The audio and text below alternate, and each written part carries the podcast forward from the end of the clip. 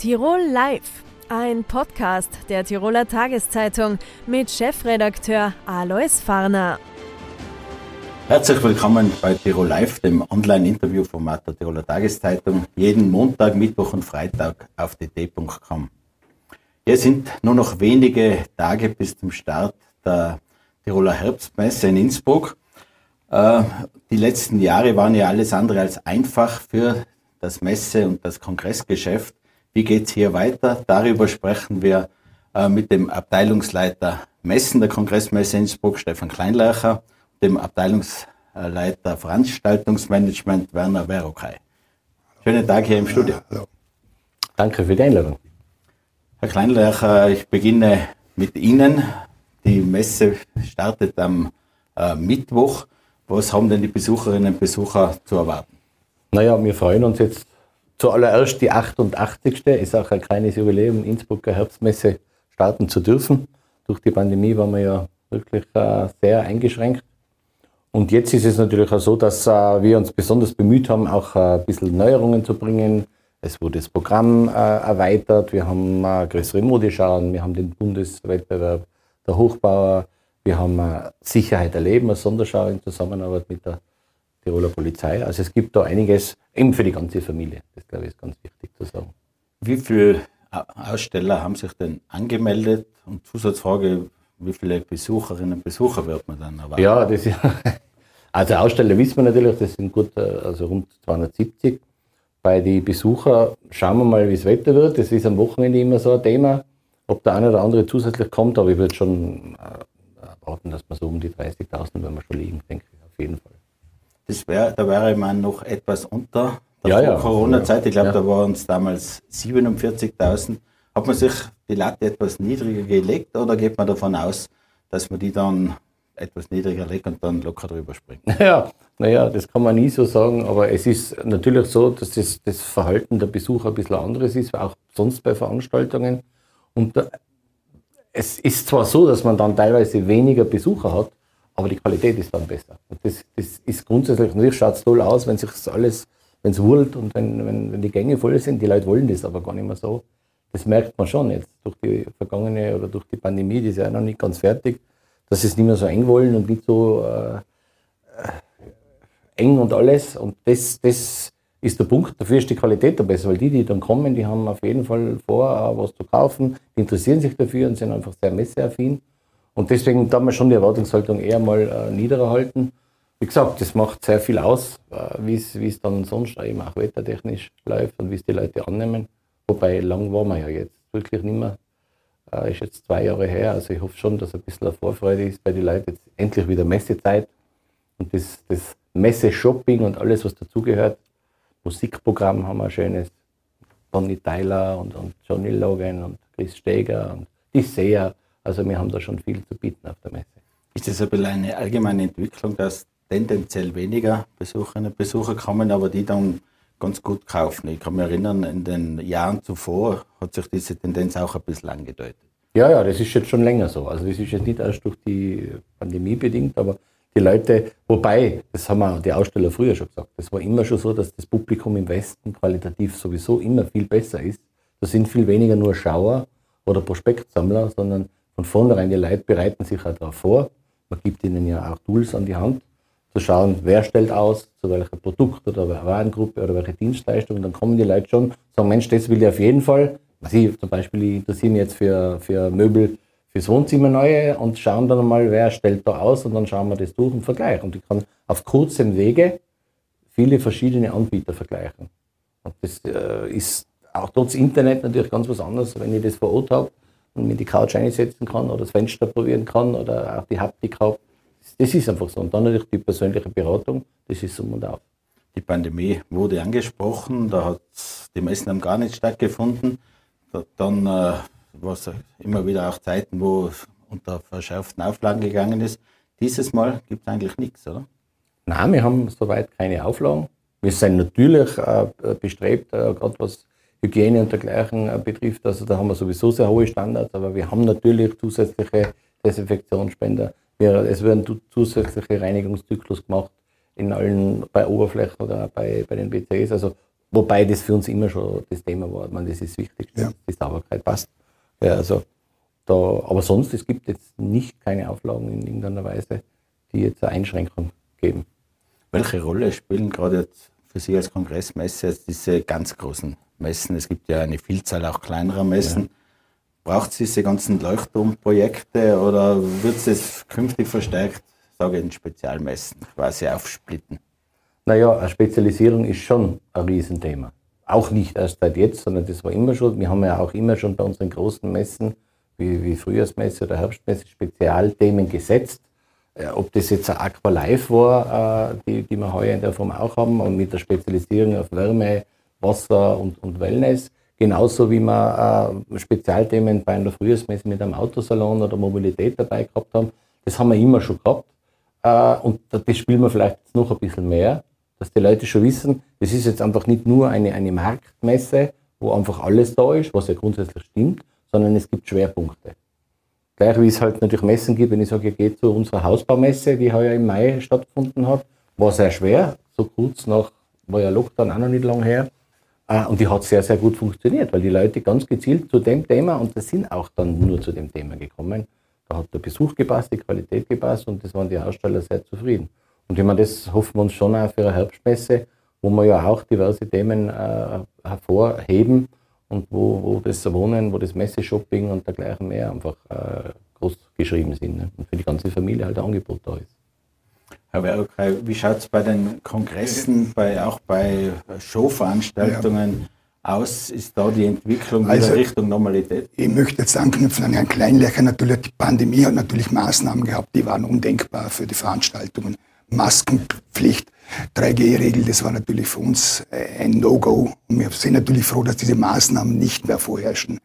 Im Veranstaltungssektor hat es sich so entwickelt, dass viele Dinge einfach kleiner geworden sind. Die Comedian-Veranstaltungen gehen jetzt ins Saal Innsbruck. Die Besucherzahlen sind jetzt natürlich auch nicht, dass der Saal Tirol mit 1500 Leuten besetzt ist. Es ist eine Tendenz auch im Kongresswesen, dass das Internationale natürlich komplett abgeflacht ist.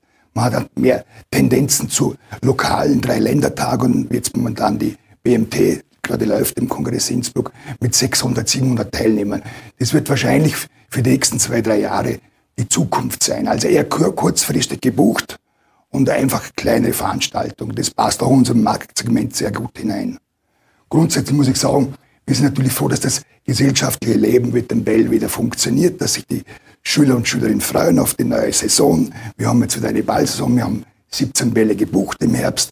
Wir haben natürlich auch gesehen, die Pandemie hat gebracht, dass die Leute in den Juni gehen, weil natürlich da die Abstände und die ganze Entwicklung anders sein wird. Das werden wir jetzt abwarten, wie sich das in der Zukunft entwickeln wird. Für nächstes Jahr sind wir sehr gut gebucht. Also wir haben eine gute Auslastung, wir sind sehr zufrieden. Was uns natürlich noch zu schaffen macht, ist die Energiekrise. Wir wissen noch nicht genau, wie die Energiepreise sich dann entwickeln werden. Wir haben bis zum Jahresende noch die Verträge mit der IKB und dann werden wir schauen, wie wir das entsprechend anpassen können mit unseren Kunden. Sie haben die Ballsaison angesprochen. Also die großen Bälle finden eigentlich dann wie wir freuen uns, früher immer statt. Oder? Wir freuen uns natürlich, dass der Wirtschaftsball und der Bauernball leider Gottes zweimal absagen haben müssen, beziehungsweise pandemiebedingt. Und wir hoffen, dass wir 2023, 2023 ein tolles, äh, tolle Ballsaison hinbekommen. Wenn wir bei den Kongressen noch einmal kurz einhaken, also Sie haben gesagt, es gibt auch kleinere Kongresse. Man hat auch in den letzten Jahren ein bisschen festgestellt, dass zum Teil diese hybriden Kongresse, dass ja. zum Teil geschaltet wird. Oder wollen die Leute doch wieder verstärkt vor Ort? Also die Aussteller, wenn man den Ausstellern spricht, die Aussteller wollen den Kontakt zu ihren Tagungsteilnehmern. Auch die Professoren wollen einfach in einer lockeren Atmosphäre beim Gesellschaftsabend sich unterhalten. Also das ist Summen auf. Das Hybride haben wir natürlich gelernt. Das Virtuelle und Hybride, wir haben die zwei Jahre genutzt. Wir haben uns auch ein Studio angeschafft. Wir haben das entsprechende Equipment dazu gekauft. Es wird immer wieder mal nachgefragt. Also wenn Sie eine Zuschaltung aus dem Ausland haben, das wird funktionieren. Das werden wir natürlich weiter verfolgen und natürlich dann Kunden auch anbieten. Aber ich glaube, die Tendenz geht eher zu kleinen Kongressen. Wie schaut es aus bei den Veranstaltungen? Da hat man doch das Gefühl, die Künstlerinnen und Künstler sind wieder scharf darauf, genau. aufzutreten, dass die Zahl einfach wieder steigt. Also ich glaube, dass das Publikum auch, wenn sie Kunst interessiert sein, als Leute wieder Symphoniekonzerte gehen wollen, Meisterkonzerte gehen wollen. Bei uns hat doch momentan in den letzten Monaten der Austropop sehr gepunktet, dass auch das Kulturelle auch sehr Österreich bezogen ist. Das Internationale ist natürlich für den sowieso nicht geeignet, dann würden die Leute in die Olympiawelt gehen. Also von der Größenordnung haben wir eine, eine eigene Nische natürlich an diesem Markt. Aber grundsätzlich muss man sagen, dieses Geschäft ist auch nächstes Jahr sehr, sehr zufriedenstellend. Rechnen Sie im Winter mit Corona-Einschränkungen? Also, Sie werden wahrscheinlich hoffen, Wir, wir haben es zweimal erlebt. Wir haben im Herbst immer äh, zwei große Veranstaltungen auf der Messe gehabt. Das war die äh, Agroalpin, die noch durchgeführt worden ist. Und anschließend war, sind wir natürlich dann wieder im Dezember in eine, eine Enge getrieben worden. Natürlich die Maßnahmen, Maskenpflicht und 3G-Kontrolle ist mit irrsinnig viel Aufwand verbunden. Und der Kunde will halt doch nicht mit einer Maske im, im Saal sitzen, muss man ganz ehrlich sagen. Das also, ist, das ist, das ist ja grundsätzlich das Problem, ja. dass diese Dinge, diese Maßnahmen für uns nicht leicht sind umzusetzen und zweitens natürlich nicht wirklich kundenfreundlich sein. Das war bei uns ein bisschen anders als wie, als wie zum Beispiel in Italien. Da waren es die Leute immer gewöhnt, Maske zu tragen. Da haben die meisten stattgefunden oder Veranstaltungen und die Leute sind halt mit der Maske drin gesessen. Und bei uns ist die Akzeptanz überhaupt im deutschsprachigen Raum, weil das wissen wir von Deutschland auch, nicht gegeben. Natürlich ist es ja auch so, wenn ich eine Messe mache, geht es ja um das Gespräch mit dem Kunden, äh, den Austausch. Du kannst dich nicht so unterhalten mit einer Maske. Die, die Mimik gehört dazu, alles. Und das, das, das macht das Ganze dann das ist auch, Weil das sonst ja normal nicht so das Problem wäre, ja. würde man glauben. Es ist natürlich für einen Ball mit der Maske zu gehen, ja, ja. das ist natürlich undenkbar. Also, also das wird wahrscheinlich nicht funktionieren, das wird niemand akzeptieren, der den Ball absagen. Gilt wahrscheinlich auch für die Weihnachtsfeiern, die ja auch in der Messe zum Beispiel genau. stattfinden. Da wird man auch wahrscheinlich ohne Regeln das haben müssen, sonst wird nichts stattfinden. Ja, aber da hat es, so wie der Werner gesagt hat, natürlich schon ähm, auch gezeigt in den letzten Jahren, dass das war vorher zwar auch schon, aber jetzt verstärkt, dass die Firmen teilweise äh, nicht mehr Weihnachtsfeiern machen, sondern dann schon im neuen Jahr so Jahresfirmenfeiern machen. Und das auch, gell, das, das hat sich meine, die, die Weihnachtsfeiern haben natürlich ja. die Problematik wahrscheinlich, weil die Firmen natürlich sagen, sollen wir uns das antun, dass wir wie ein Cluster in der Firma haben. Also das sehe ich eher so problematisch, dass dann viele Firmen sagen, na, wir setzen lieber noch ein Jahr aus und warten, vielleicht machen ein Sommerfest. Das, das gibt es ja auch. Haben wir gemacht. Das ist schon aufgefallen, ja. Also das, wir hoffen schwer, dass das natürlich nicht kommen wird, dass wir wieder in eine Pandemie oder zumindest in eine Einschränkung kommen. Ja, wir sind da gute Dinge. meine, Impfstraße gibt es auch während den Messen. Genau.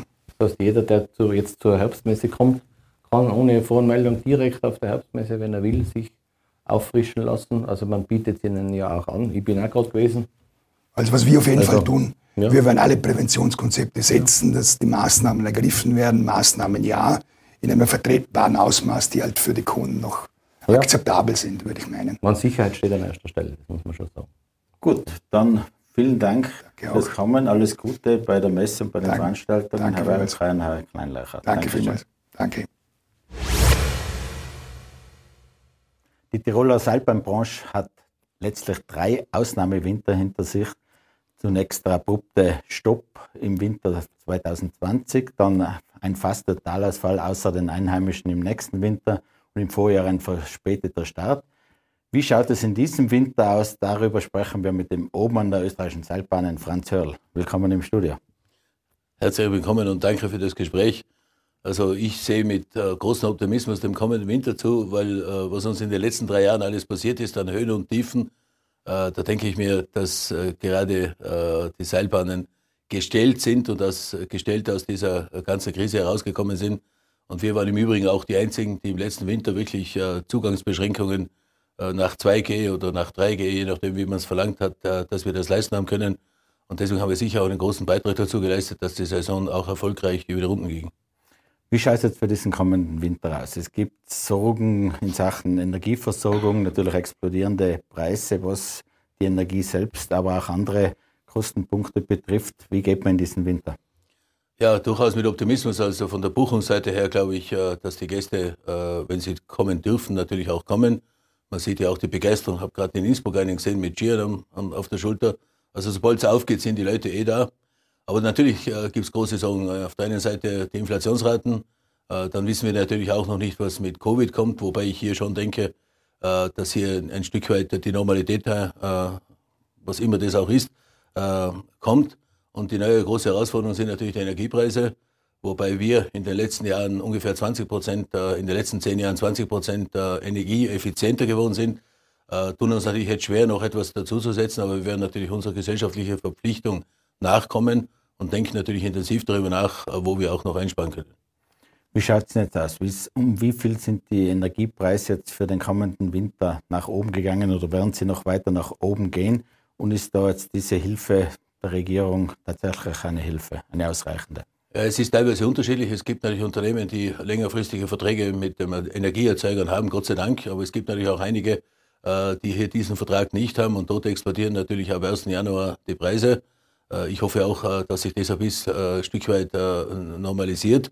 Und ich hoffe vor allen Dingen auch, dass dieser Energiekostenzuschuss, der ja derzeit mit September endet und den wir jetzt dann beantragen können für die vergangenen Monate, dass dieser Energiekostenzuschuss von der Regierung auch verlängert wird, sodass wir auch im Winter hier für die Unternehmen, die es wirklich brauchen, auch die Chance haben, dass der Staat hier lenkend eingreift weil Energiepreissteigerungen, äh, die weit außerhalb der Norm sind, also wir reden ja hier von ver, ver 15, ver 20-fachung, äh, solche, solche Preise kann ein Unternehmen natürlich kurzfristig nicht äh, äh kompensieren und deshalb braucht sie schon auch die Unterstützung des Staates.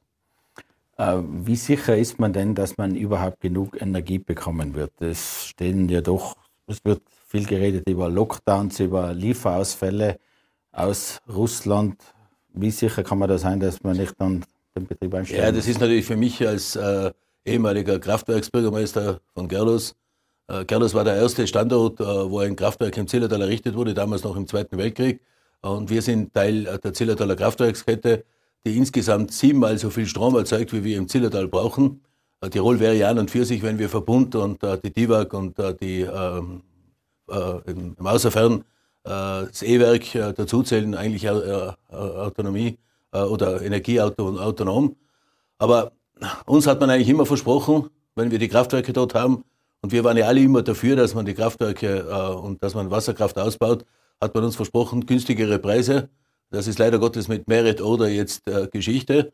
Äh, und man hat uns die Versorgungssicherheit versprochen und ich hoffe, dass wenigstens dieses Versprechen hält und äh, dass wir äh, hier über den Winter kommen. Äh, die Seilbahnwirtschaft, der Tourismus braucht ja wenig Gas, äh, die Seilbahnwirtschaft fast überhaupt keines. Uns, für uns ist Gas nur relevant aus der Situation der Stromerzeugung, für die wir nichts können.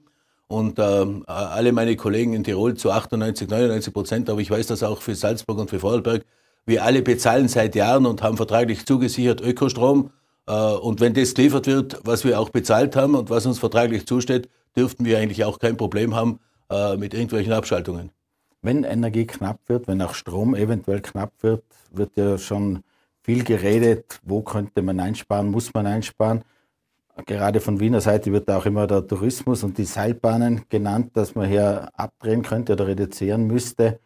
Ich nehme mal an, das ist nicht gerade Ihre Linie. Ah, nein, natürlich nicht. Und ich habe schon das Gefühl, bei einigen politischen Parteien, durchaus auch der Koalitionspartner in Wien, äh, das Erste, was denen immer einfällt, sind Seilbahnen, Beschneiungsanlagen und der Tourismus. Das ist offenbar ein Feindbild. Äh, ich spreche hier von Ideologie, äh, Besessenheit. Äh, und äh, man vergisst nur etwas. Die Skipiste, die Beschneite, ist nicht das Vergnügen eines Seilbahners oder von Seilbahnfamilien oder von den Seilbahnen, sondern es ist die Produktionsgrundlage für die gesamte Wintersaison. Wenn wir keine beschneiten Pisten haben, dann kommen keine Gäste. 80 oder 85 Prozent der Gäste, die zu uns kommen, kommen wegen dem Skifahren, wegen dem Snowboarden, wegen dem Langlaufen und bereits, wir brauchen ja auch für, für Langlaufloipen inzwischen schon beschneite Pisten. Das heißt, diese Beschneiung wird von der Seilbahnwirtschaft finanziert und von den Gästen, aber sie ist für die gesamte Wintersaison verantwortlich. Die Produktionsfläche vergleichbar mit einem Montageband äh, bei Swarovski oder bei den ganzen Industrieunternehmen. Äh, damit ist es vergleichbar. Und wir reden hier nicht von, äh, von ein paar tausend Arbeitsplätzen, sondern wir reden in der Wintersaison von 120.000 Arbeitsplätzen, die es halt dann nicht gibt. Und dann gibt es natürlich auch in diesen, in, in unseren Tälern und Seitentälern, dort wo der Tourismus die Hauptquelle des Wohlstandes ist, äh, gibt es halt dann auch dort keinen Wohlstand. Das muss man immer wieder wissen, wenn man so leichtfertig über eine äh, Branche hinwegfährt, die im Übrigen, und das steht sogar im Tourismusbericht, im österreichischen Tourismusbericht, eine von jenen Sparten ist, die mit 53 Prozent erneuerbarer Energie ohnehin an der Spitze der Erneuerbaren ist. Und ich denke, das sollte man halt berücksichtigen. Wie wird es denn jetzt im kommenden Winter ausschauen? werden alle Pisten eigentlich geöffnet sein, aber es müssen ja alle Branchen auch, müssen fast Energie sparen, oder? Ja, also wir sind natürlich äh, äh dran, äh, erst einmal das Angebot für den Gast zu bieten, äh, möglichst vollkommen.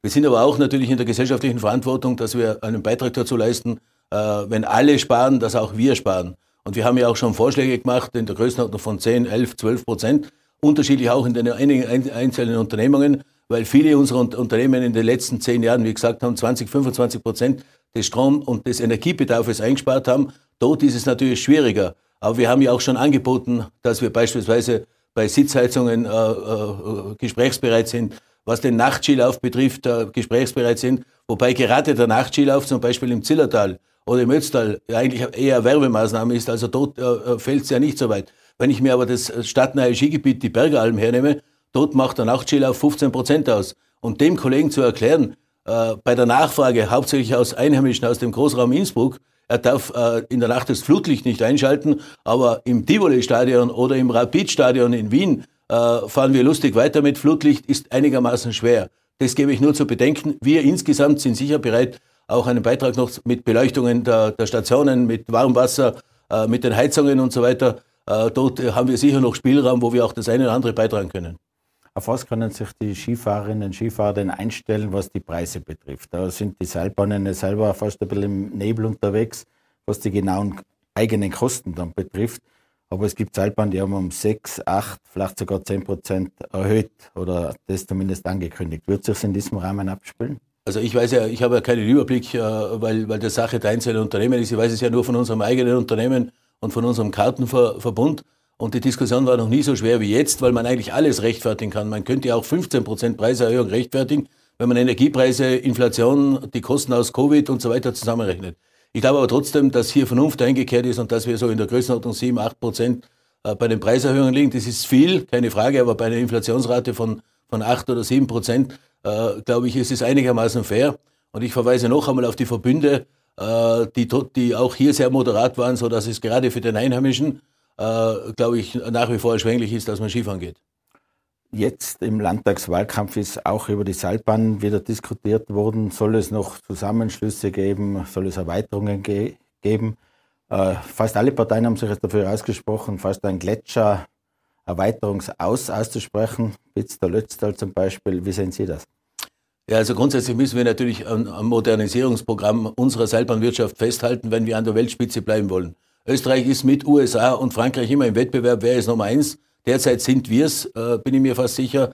Äh, und wir sind natürlich in, im internationalen Wettbewerb. Wir dürfen nicht vergessen, die Schweiz als Konkurrenz, die Südtiroler als Konkurrenz, natürlich auch die Franzosen und die und, und Übersee auch. Und wenn wir in diesem Wettbewerb bestehen wollen, brauchen wir natürlich weitere Entwicklungen. Aber es gibt in diesem Lande ja schon länger einen Konsens, dass es keine neuen Skigebiete gibt. Und wenn dann, und, und wenn dann Verbindungen von zwei Skigebieten, die natürlich immer wieder diskutiert werden, und da gibt es ja dieses Tiroler Ski- und äh, Seilbahnprogramm, das im Übrigen bis äh, Ende 2024 bewusst auch vereinbart wurde, damit man das nicht im Wahlkampf drinnen hat. Und ich denke, wir werden die nächsten Jahre diese Diskussion führen, wie das dann weitergehen kann. Wir brauchen Konkurrenzfähigkeit, wir brauchen internationalen Wettbewerb äh, und wir müssen darin bestehen und das darf man halt nicht vergessen. Ab jetzt der Lötztal stehen Sie da hinter Parteichef Matle, der sagt, das ist erledigt?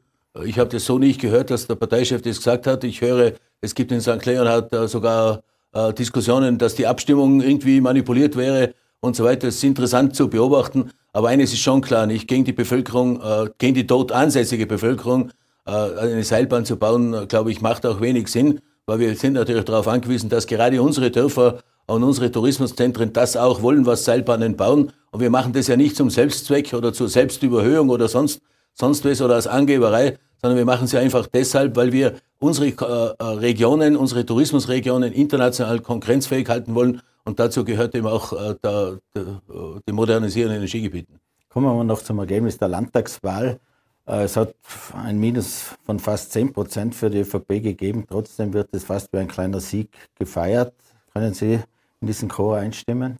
Also von Sieg kann man bei 9 Prozent Minus sicher nicht reden. Das ist ein, ein, ein, eine bittere und herbe äh, Tätschen, die wir da bekommen haben. Und äh, ich glaube, dass die Partei auch gut daran tut, äh, daraus zu lernen. Die Anzeichen stehen schon da, dafür.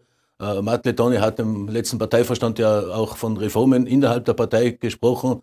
Und ich denke, der ist jetzt auf einem guten Weg. Äh, aber klar ist, äh, dass, dass, wir, äh, dass, wir hier, dass wir hier schon in, einiges ändern müssen. Aber eines möchte ich auch noch anmerken. Das Interessante an dieser Wahl ist, wir haben eine, wir haben eine richtige Tätschen gekriegt, aber es haben die Sozialdemokraten fast nichts gewonnen und auch die Freiheitlichen haben nur diese drei Prozent gewonnen, die vorher die MFG verloren hat. Also trotz der Krise und die Krisenjahre, durch die wir gegangen sind, trotz der schwierigen Zeit, hat die ÖVP zwar verloren, aber die Konkurrenz, die Opposition hat nichts gewonnen. Also der Jubel auch bei der, bei der Opposition sollte sich eigentlich in Grenzen halten. Wie schaut es jetzt aus Ihrer Sicht aus, äh, was die künftige Landesregierung betrifft? Es sind ja mehrere Koalitionsvarianten noch im Spiel, ich meine derzeit eigentlich zwei, entweder mit SPÖ oder mit Grünen Neos. Sie haben sich, glaube ich, eher für die SPÖ ausgesprochen. Also ich glaube nicht, dass der Toni Matle äh, Ratschläge von meiner Seite braucht. Er kennt meine Meinung und ich möchte auch öffentlich hier gerade in dieser sensiblen Zeit keine Ratschläge geben, weil ich denke, da sind erfahrene Leute dran, auch das Verhandlungskomitee äh, das, das aufgestellt worden ist auf Wunsch von Toni Matle, äh, sind erfahrene und junge Leute dabei und die brauchen keinen Ratschlag. Aber das Programm der SPÖ, auch was Seilbahnen, auch was Wirtschaft betrifft, scheint doch etwas näher an der ÖVP zu liegen als jenes der Grünen. Ja, äh, meine Einstellung zu den Grünen kennt man seit Jahren und ich konnte trotzdem nicht verhindern, dass die Grünen zweimal in der Regierung in Tirol waren. Ich hoffe, ich, ich hoffe, meine Ideen werden zukünftig etwas besser geschätzt, aber wie gesagt, ich glaube, es sind erfahrene Politiker dran. Der Toni Matle äh, kennt das Geschäft, kommt auch aus einem Seitental Tirols. Äh, sein Ursprung ist äh, ein ähnlicher wie, meiner. Und ich glaube, dass auch die Denke äh, hier nicht weit davon ist. Ich meine, wer in Galtür wohnt, wer die Gefahren dort sieht, wer auch die wirtschaftlichen Entwicklungen und den Wohlstand dort sieht und die Grundlage dieses Wohlstandes sieht, der, glaube ich, hat eine Einstellung und braucht keine Ratschläge. Wie sehr braucht es aber auch eine personelle Erneuerung in der Landesregierung? Ich würde zuerst einmal sagen, jetzt schaut man sich die nächsten Wochen an. Ich gehe davon aus, dass äh, die, die, Verhandlungen relativ rasch äh, geführt werden. Äh, und dann wird es eine Entscheidung geben, die dann, äh, die dann glaube ich, auch äh, allen entspricht. Also neue Köpfe. Nein, das habe ich nicht gesagt. Ich glaube, ich, äh, ich schätze schon auch einen guten Mix aus jungen, agilen Kräften, aber auch solchen, die das Geschäft kennen, weil Politik ist, und das sieht man ja bei vielen Quereinsteigern, immer wieder auch ein Handwerk, das man lernen muss. Der eine lernt schneller, der andere weniger schnell. Äh, aber im, im Prinzip, glaube ich, äh, braucht es äh, erfahrene, erfahrenes Steuern mit ruhiger Hand und eine gewisse Gelassenheit in dem ganzen, in dem ganzen Wirbel, der da gerade in dieser Zeit und, für, und, und ein paar junge Kräfte werden auch dazukommen und das wird dann ein guter Mix sein. Wer sollte denn Wirtschaftslandesrat, Wirtschaftslandesrätin werden? Wir haben einen Landeshauptmann, der vom Wirtschaftsbund kommt und der Wirtschaftslandesrat war. Ich gehe davon aus, dass der Toni Matle eine Vorstellung hat und da, da will ich ihm jetzt nicht reinreden. Herr Hörl, danke schön fürs Kommen, Bitte danke sehr. fürs Gespräch. Herzlichen Dank. Auf einen guten Winter. Mit Samstag, dem 1. Oktober, tritt die CO2-Bepreisung in Kraft. Die Teuerungswelle trifft damit auch Autofahrer, die Haushalte und auch die Wirtschaft massiv. Wie geht es hier weiter? Darüber sprechen wir mit der Sprecherin Transport in der Wirtschaftskammer, Rebecca Kirchbaumer. Grüß Gott, hallo. Hallo. Frau Kirchbaumer, die CO2 Steuer tritt in Kraft mit 1. Oktober. Äh, wie wird sich denn das jetzt auswirken beim Tanken bzw. auch beim Heizöl? Ja, die CO2-Steuer ist ja ein Paket mit der ökosozialen Steuerreform, die ja die Regierung beschlossen hat in diesem Jahr. Einer der größten Pakete, die es jemals gegeben hat. Und es ist so, dass ab heute, also in der Nacht um 0 Uhr sozusagen diese CO2-Besteuerung in Kraft treten wird, wird mit 7 bis 9 Cent pro Liter besteuert, wie Heizöl auch wie Benzin und Diesel. Äh, man kann aber dazu sagen, dass es ja auch eine, eine Förderung dazu gibt, also das heißt diesen Klimabonus gibt. Und äh, jeder Haushalt bekommt 250 Euro. Und wenn man sich das anschaut, wenn man das im Vergleich sieht, wird es eigentlich äh, übergefördert, wenn man es genau nimmt, vom Staat. Also das heißt, alle Mehreinnahmen, die den Staat zufließen, werden wieder eins zu eins dem Österreicher und der Österreicherin zurückgegeben, nämlich mit 250 Euro kompensiert. Und wenn man die Statistik anschaut, sind 25 Euro treffen die Hälfte der Haushalte, was äh, die, die CO2-Bepreisung angeht. Äh, über die Hälfte, also ein Drittel oder ein Viertel noch dazu, ist so zwischen 50 und 75 Euro und alles darüber hinaus sind 150 Euro mehr Belastung pro Österreicher und Österreicher und werden, wie schon gesagt, mit 250 Euro kompensiert. Ja, jetzt hat ja die Politikerin Rebecca Kirchbaumer gesprochen, mhm. die auch die ÖVP-Nationalrätin. Äh, trotzdem sind wir mitten in einer Teuerungswelle. Ja. Die neue Inflationsrate jetzt über 10 Prozent. Mhm. Äh, ist es schon sinnvoll, mitten in so eine Teuerungswelle hinein äh, jetzt auch noch die Energie zusätzlich zu verteuern? Natürlich hätten wir uns gewünscht, auch seitens der Wirtschaft, dass es noch einmal verschoben wird. Wir haben es ja schon sechs Monate verschoben bekommen und wollten das eigentlich schon noch einmal in Angriff nehmen, dass man nochmal sagt, okay, man verschiebt diese ganze CO2-Bepreisung noch einmal. Aber wie schon gesagt, es ist ein Paket.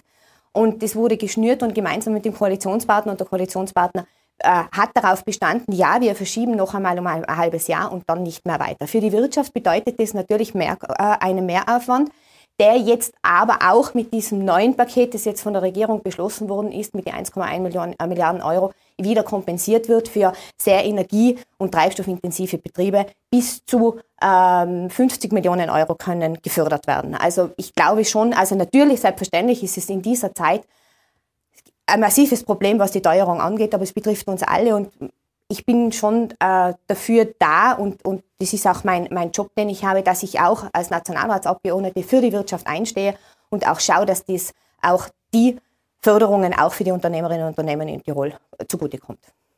Eine Tankfüllung haben die Autofahrerclubs ausgerechnet, wird doch jetzt um einige Euro teurer. Mhm. Wer Heizöltank mit 3000 Liter Volltank sogar um 300 Euro. Mhm. Äh, hat es bei den Tankstellen, hat man das gemerkt, dass die Leute sich davor noch eindecken oder ist da doch der Andrang überschaubar geblieben? Also ich habe heute äh, Vormittag äh, das zu gegebenen Anlass natürlich auch genommen, dass ich äh, einige meiner Kolleginnen und Kollegen angerufen habe und gefragt habe, wie schaut es denn aus bei dir auf der Tankstelle, mehr Aufwand, weniger Aufwand, natürlich auch auf meinen Tankstellen geschaut. Es ist ein bisschen unterschiedlich. Es ist ein bisschen regionsbezogen. Die manche sagen, du, heute ist schon ein bisschen mehr los. Die anderen sagen, na, gleich wie, wie, wie jeden äh, Freitag. Die anderen sagen, Freitag ist generell eigentlich der stärkste Tag der Woche.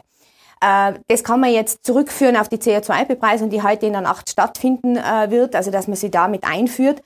Die Frage ist schon, ist es jetzt wirklich dem geschuldet, dass jetzt äh, bei der einen oder anderen mehr los ist oder weniger? Also das kann man eigentlich erst dann wirklich morgen sagen, wie sich die Entwicklung tatsächlich dann gegeben hat. Also man kann es jetzt noch nicht so hundertprozentig sagen.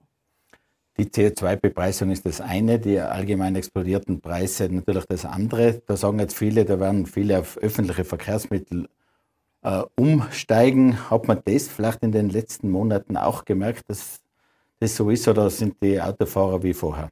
Also grundsätzlich ist es so, dass der Literumsatz äh, gesunken ist. Also das kann man schon sagen. Also es hat sich jetzt einerseits ein bisschen Pandemie bezogen schon äh, ist, die, die, ist der Treibstoffumsatz zurückgegangen. Wenn man es monatsweise ein bisschen anschaut, ist er dann wieder gestiegen durch den transitierenden Verkehr.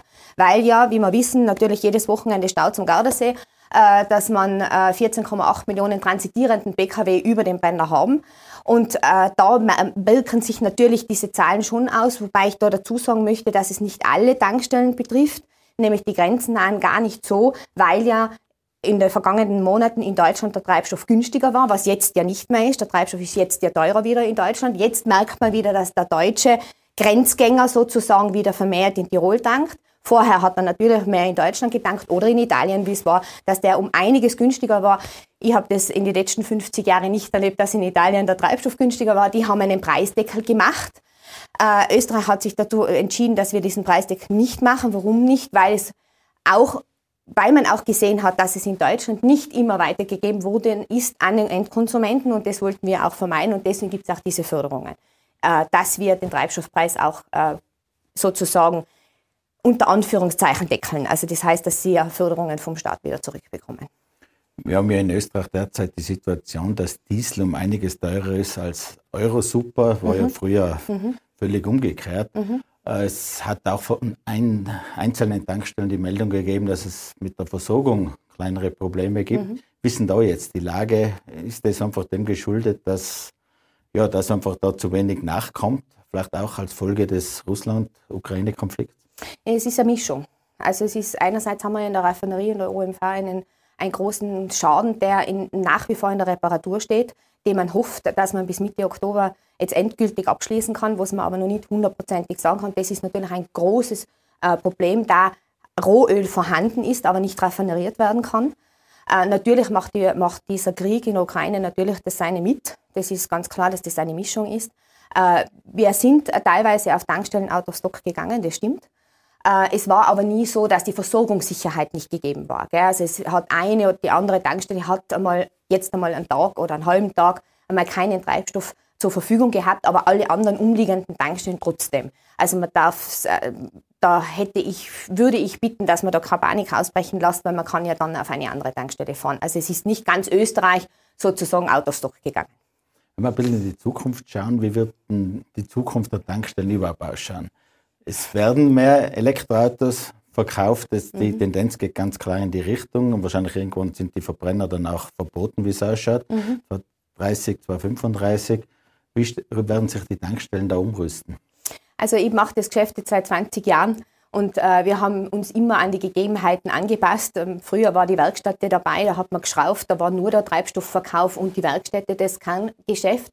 Mittlerweile ist das Kerngeschäft nicht mehr der Treibstoff und auch nicht mehr die Werkstätte, die dabei war, die gibt es eigentlich fast überhaupt nirgendwo mehr, sondern bei uns äh, ist eigentlich das Kerngeschäft im Shop, in der Gastro Waschen. Das ist auch dort, wo der Unternehmer, also wo die, der Großteil der Tankstellenunternehmerinnen und Unternehmerinnen auch in Tirol auch verdienen. Also ich möchte mal ganz kurz einmal mit was aufräumen. Also wir verdienen jetzt nicht Unmengen von Geld, weil jetzt der Treibstoff so äh, äh in die Höhe gegangen ist, sondern wir bekommen fast alle eine Provision, die immer gleich bleibt. Pro Liter. Pro Liter. Pro Liter eine Provision. Äh, und diese Provision ist immer gleichbleibend. Also die ist nicht valorisierend mit, mit dem Treibstoffpreis. Das heißt, wenn der Treibstoff teurer ist, kriege ich mehr und wenn er günstiger ist, kriege ich weniger. Nein, ich bekomme immer gleich viel. Was heißt es für mich als Unternehmerin? Ich bin froh, wenn der Treibstoffpreis unten ist, weil natürlich dementsprechend mehr Frequenz auf der Station ist. Verdienen tun die Unternehmerinnen und Unternehmer auf den Tankstellen nicht am Treibstoff, sondern in der Gastronomie, im Shop äh, und auch beim Waschen, also bei den Serviceleistungen. Und da bin ich dort, wo geht die Reise hin, wo geht die Zukunft hin. Es ist so, dass wir ein Dienstleistungsunternehmen äh, in der Zwischenzeit geworden sind. Also wir haben ja ein großes Portfolio, was wir zur Verfügung stellen, ob das ein Bankomat ist, ob das Lotto Toto ist, ob das sogar Versicherungsthemen sind und so weiter. Also es gibt ganz, ganz ein großes Portfolio, was wir eigentlich an Dienstleistungen anbieten und das wird immer mehr werden. Und es klingt jetzt vielleicht ein bisschen ähm, unüblich, wenn ich sowas sage, aber ob ich jetzt Treibstoff verkaufe oder ob ich jetzt draußen Wasserstoff verkaufe oder Strom verkaufe, ist im Prinzip dasselbe für mich. Bedeutet das nicht, es ist nur ein anderes Produkt. Natürlich wird es in der Zukunft äh, interessant werden, wie inwieweit wir die Elektromobilität umsetzen können, die Infrastruktur umsetzen können, weil es ist natürlich eine große Herausforderung, auch den Strom dorthin zu bringen. Es kann nicht jeder privat zu Hause sozusagen tanken mit Strom. Das wird sich nicht äh, äh spielen. Wenn man jetzt heute mal in die Städte, in die, in die Ballungszentren schaut, kann nicht jeder das Kabel von seiner Küchenfenster überhängen und sein Auto bedanken. Also wird es die Tankstelle in der Form, wie wir sie jetzt vorfinden, weiterhin geben. Ob es weiterhin so viele geben wird, das wird die Zeit zeigen, das kann man noch nicht sagen. Das war aber in der Vergangenheit auch schon so. Also es hat früher mal ganz viele, viel, viel mehr gegeben, dann sind sie reduziert worden, dann hat man sie wieder mehr ausgebaut. Also immer nach dem Angebot und Nachfrage. Tirol war ja und Österreich waren ja lange beim Sprit günstiger. Jetzt ist Italien sogar etwas günstiger als Österreich. Deutschland, haben es gerade gesagt, ist wieder gleich auf oder sogar etwas drüber. Aber trotzdem, früher sind sehr viele Millionen in Tirol auch ausgegeben worden, weil es einfach hier günstiger war der von den Kritikern viel gescholtene Tanktourismus. Mhm. Wie schaut es denn da aus? Da wird ja auch der Staat jetzt Geld verlieren, wenn das nachlässt. Natürlich. Also wir haben also insgesamt eine Mineralölsteuer sind 4, äh, 4 Milliarden Euro pro Jahr, was, was sozusagen an Steuergeldern in den Steuertopf hineinfließen. Davon ungefähr 10 Prozent, sagt man so als Hausnummer, äh, ist der transitierende Verkehr, der in die Staatskassen Geld äh, fließen lässt da wo nur durchgefahren wird, das natürlich auch für den Tankstellenunternehmer natürlich wichtig ist, weil der natürlich ein großes Potenzial an Kunden hat. Äh, durch das, was ich vorher schon erklärt habe mit dieser Shop-Geschichte, Gastro-Geschichte, dass die Kunden, also dass der Transitierende, vorwiegend der deutsche Kunde bei uns natürlich einkehrt. Und das ist ein großer Faktor. Natürlich wird es, wenn jetzt der transitierende Verkehr nachlassen würde äh, und bei uns nicht gedankt wird, das hat man im Sommer gesehen, wo der Treibstoffpreis in Deutschland günstiger war, haben sie in Österreich weniger gedankt, wird natürlich auch den Steuereinnahmen geschuldet, dann, dass es weniger ist. Mhm. Äh, wie schaut es denn aus? Sie sind ja auch für die Transportbranche zuständig in der Wirtschaftskammer. Ja. Es, zum einen ist natürlich die Kostenbelastung da, das zweite sind die Personalsorgen. Man hört aus verschiedenen Ländern, es fehlen Lkw-Fahrer, mhm. mhm. Fahrerinnen. Wie geht es da weiter? Also grundsätzlich fehlen uns in allen Branchen Mitarbeiterinnen und Mitarbeiter, also nicht nur im Transportbereich, sondern in allen Bereichen, ganz egal, wo man hinschaut. Äh, es ist natürlich Lenkermangel ein großes Thema. Es ist nicht nur im, im Lkw-Bereich, sondern ganz massiv auch im Busbereich. Also wir brauchen hängeringend Buslenker. Was bedeutet das, wenn wir keine Buslenker mehr haben? Wir können den öffentlichen Verkehr, den wir ja jetzt ausbauen möchten und dass jeder von, äh, von jedem Ort mit dem Bus nach Innsbruck fahren kann zum Arbeiten, werden wir nicht ausbauen können, wenn wir nicht dementsprechend Mitarbeiterinnen und Mitarbeiter finden. Ein erster Ansatz ist es auch, wo ich auch dabei sein darf, da wo wir Gespräche geführt haben, jetzt wo ja auch unser Clubobmann August Wöginger ja schon medial hinausgegangen ist, was ganz, ganz wichtig wäre, dass wir pensionierte Mitarbeiterinnen und Mitarbeiter im, im Unternehmen halten können aber die steuerlich begünstigt werden. Weil es nützt nichts, wenn ich sage, du kannst gern bei mir, die würden ja auch gern kommen. Also es ist ja nicht so, dass die nicht gern arbeiten würden, sondern im Gegenteil, ich sage mal, du zwei, drei Tage in der Woche tät die total gern äh, dir aushelfen kommen. Und wenn ich drei von denen habe, dann habe ich die Woche abgedeckt. Ähm, dann, dann ist es ja so, dass man da schon steuerlich schauen muss, weil momentan das sich einfach für den Pensionistin oder für den Pensionisten einfach nicht rechnet. Das versteht jeder. Und die weitere ähm, Maßnahme oder wo wir im Gespräch jetzt auch mit dem Arbeitsminister sind, ist das, dass man die, äh, die Überstunden auch äh, sich anschaut, ob man nicht Überstunden besser besteuert oder von mir aus gar nicht besteuert. Das wäre unser Ziel, dass man in erster Linie das einmal äh, macht. In weiterer Folge werden wir uns über Drittstaatländer ähm, äh, kommunizieren müssen. Also wir werden darüber reden müssen. Das wird nichts nützen. Wir werden aus anderen Ländern, nicht nur aus europäischen Ländern, sondern auch aus anderen Ländern äh, Mitarbeiterinnen und Mitarbeiter rekrutieren müssen. Ansonsten werden wir das alles nicht mehr abdecken können. Die Rot-Weiß-Rot-Card hat geholfen, minimal. Ist ein Schritt in die richtige Richtung, aber da braucht es noch mehr. Frau Kirchbaumer, danke schön fürs Gespräch, danke fürs Kommen. Vielen Dank. Ja, meine Damen und Herren, das war Tirol Live. Danke schön fürs Zusehen. Sie können die heutigen Gespräche auf Podcast nachhören und natürlich auf dt.com und in der Tiroler Tageszeitung nachlesen. Danke, dass Sie dabei waren. Bis zum nächsten Mal. Auf Wiedersehen. Tirol Live, ein Podcast der Tiroler Tageszeitung. Das Video dazu sehen Sie auf tt.com.